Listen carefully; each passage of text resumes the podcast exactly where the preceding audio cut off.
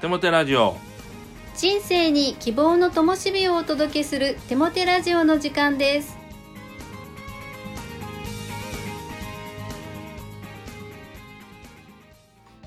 皆さんお元気ですね。パーソナリティのテモテ牧師こと新谷和重とアシスタントのかなちゃんこと山本かな子です。テモテ先生今年の夏休み釣りはどうでしたか？ドキッ、えー、実はですねまあ釣り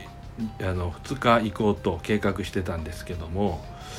まあ、第1日目はですねお葬儀が入りまして亡くなりました。そして8月末の土曜日に行こうとしたんですけどもあの釣りサークルのメンバーの都合も悪く、えー、そしていろいろ情報を集めると本当に魚がいないということも分かってきてそして諦めました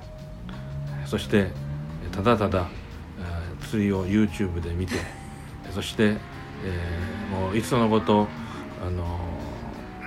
姫路の白浜にあるトレトレ市場に行こうかということで あの釣るんではなく買おうかみたいな感じになっとったんですけどまあとにかく秋に行きたいなと話しています以上です、ありがとうございます。じゃあ秋のリベンジをまたご報告お待ちしています。はい。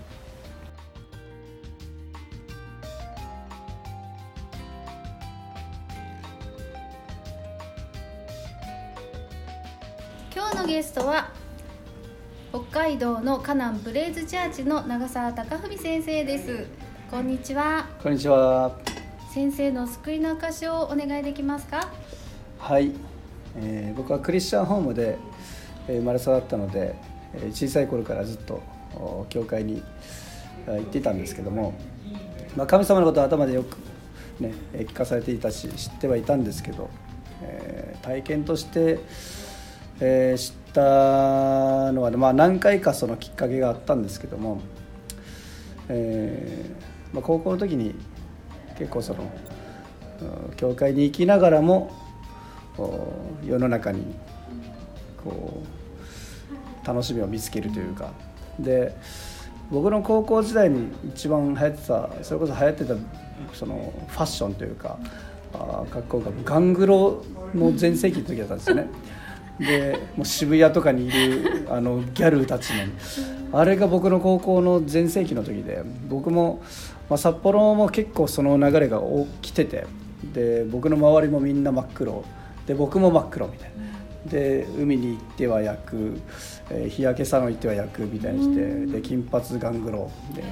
ででもうそのパーティースタイルがかなりあのまあ流行ってたんで僕も結構そっちに流れてって。で、まあ、夜な夜なずっと遊ぶようになって。でパーティーパーティークラブに行くでまあでも日曜日は教会行くみたいな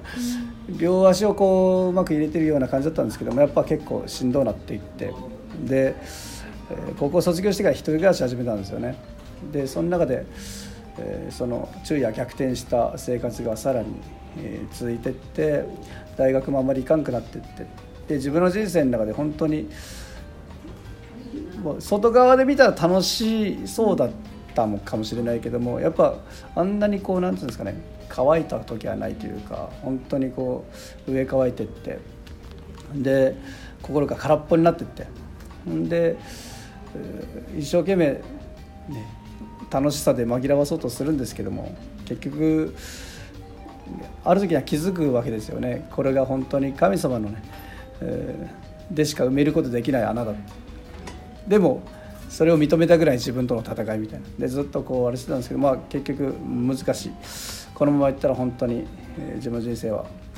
どうなってしまうか分かんないっていう、まあ、初めて得る恐怖心というか、まあ、怖くなって。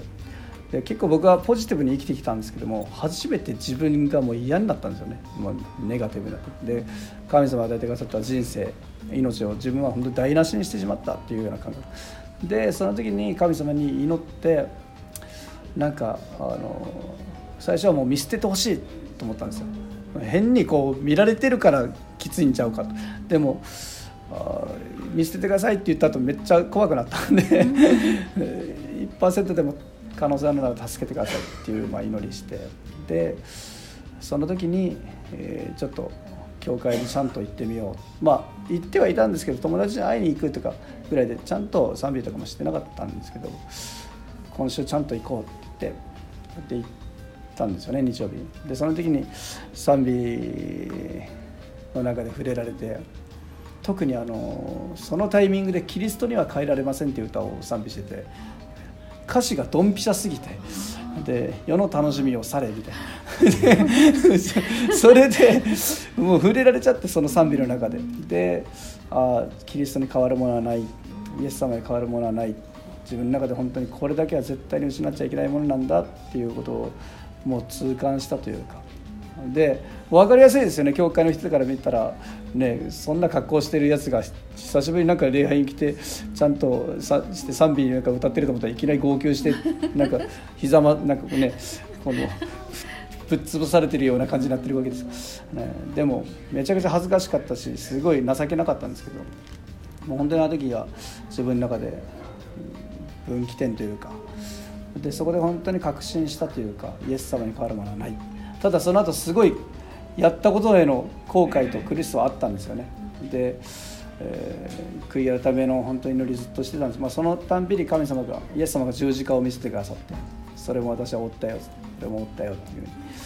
ふうにで許してくださってで自分の中でもそれが献身につながったというか僕はもう救いというかもうイエス様についていこう。イエス様を体験して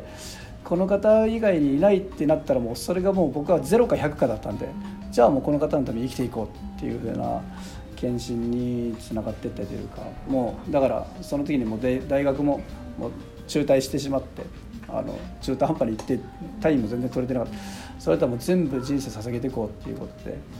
あのそこからもイエス様の人生捧げていったって感じです。らしいですね。そのちゃんとやり直すために一旦全部失わさせる神様の確かに。ね空っぽにならないと入らないですもんね。そうですね。本当そうかそうだから実際あの時期は神様はできっと悲しんで見てたかもしれないけどもでもそこを通すことを許してくださってというか本当の意味で僕はクリスチャンホームでも教わって頭では全部分かってたんでやっぱり自分がどれほど罪人なのかとかどれほど本当に。神様を必要としている存在なのかっていうのをやっぱ体験を通さないと知ることできなかったのかなっていうふうに思いますね。そうですね本当にはいもうしみる 証でしたありがとうございますそれでは手元先生に励ましのメッセージを語っていただきましょう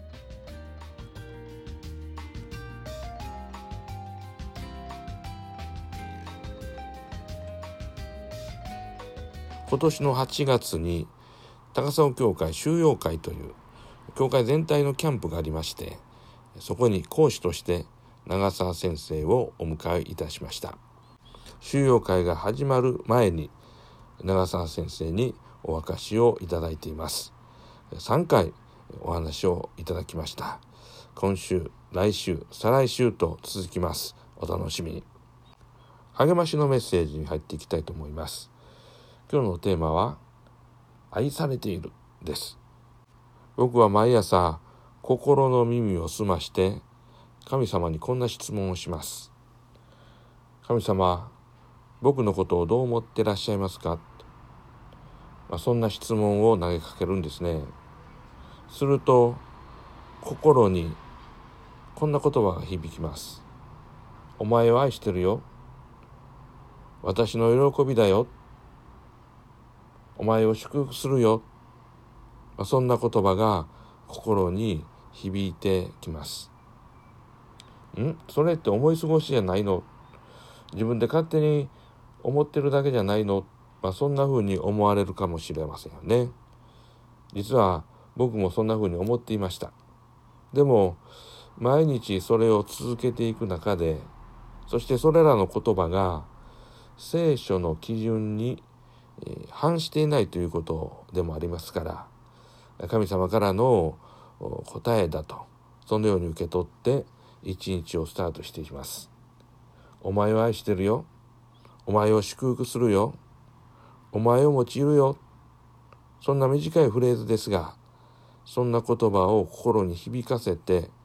一日をスタートできることは大きな喜びなんです愛されている守られているという感覚は私たちの心の根底において非常に大切な重要な感覚だと思うんですね。イエス・キリストがその宣教活動をスタートするその最初の時に神様からの語りかけがありました。それがあなたは私の愛する子私の心にかなうものである。という言葉なんです。さあいよいよさまざまな敵と戦い困難を乗り越えそしていろんな壁をぶち破りながら宣教活動をしていこうとするイエス・キリストに神様からの言葉のプレゼント。それがあなたは私の愛する子私の心にかなうものである。という言葉だったんですね。もっと劇を飛ばすような激しい言葉でもよかったんじゃないかと思うんですがしかし神様はこの言葉を選ばれたんですね。イエス・キリストは多くの反対者たちと対峙しながら全くぶれることなくその働きを続けられました。それはあなたは私の愛する子だよという言葉を聞き続け愛されているという感覚を失うことがなかったからではないでしょうか小さなお友達にとって一番大事なことそれは身近で最も大切な人である親から愛されているよという言葉そしてその実感を受け取ることではないかと思うんですね。子どもたちがその実感を味わうことができるのは親と共に時間を過ごしている時ではないでしょうか。0歳から3歳頃までは母親が母性愛でつきっきりで育てます。母親にとってはしんどい時期でもあろうかと思いますがしかし子どもたちにとってはその親からの愛情を心に蓄積する重要な時間であります。愛されている守られているという感覚を心に蓄積することができるなら非常に安定した子供時代いや子供時代だけでなく人生全体を歩むことができます。母親がそのように犠牲を払って赤ちゃんに愛情を注いでいます。ご主人はその奥さんを支え守ってあげるそして奥さんの感情に愛情を注いであげるというその役割が重要になってきます。まあ、小さいお友達だけでなく中高生青年もまた愛されている守られているという感覚は必要であり続けるでしょう。いやそれだけでなく大人もそしてまた高齢者もまたいや人間である限り心の中に愛されている守られているという感覚を心に満たすことが重要です。しかし小さい子供のようにそういう感覚を人に求めすぎるということはもうできないですよね。だから神が必要なんです。あなたを作られあなたを愛し抜かれている神の愛神の愛の言葉が必要なんです。真の自立は真の依存によって成立します。神に依存する。このことによってあなたは真の自立を手に入れることができるようになるでしょう。そして人々に愛をぬくもりを届けていく存在になることができます。ぜひ神の前に心を鎮め心の耳を傾けて神様からの愛の励ましを受け取っていただきたいと心から願います。聖書の言葉あなたは私の愛する子私の心にかなうものであるルカによる福音書3章22節お祈りします神よあなたは私たちをいつも愛してくださっていることを感謝します。心を鎮めあなたからの愛の言葉を心に響かせることができますように。私の状態は日によって違います。しかし神様の愛は私の状態に左右されることなく愛し続けてくださいます。あなたに愛されていることを日々確認し一日一日を精一杯生きることができますように。イエス・キリストの皆によって祈ります。アーメン。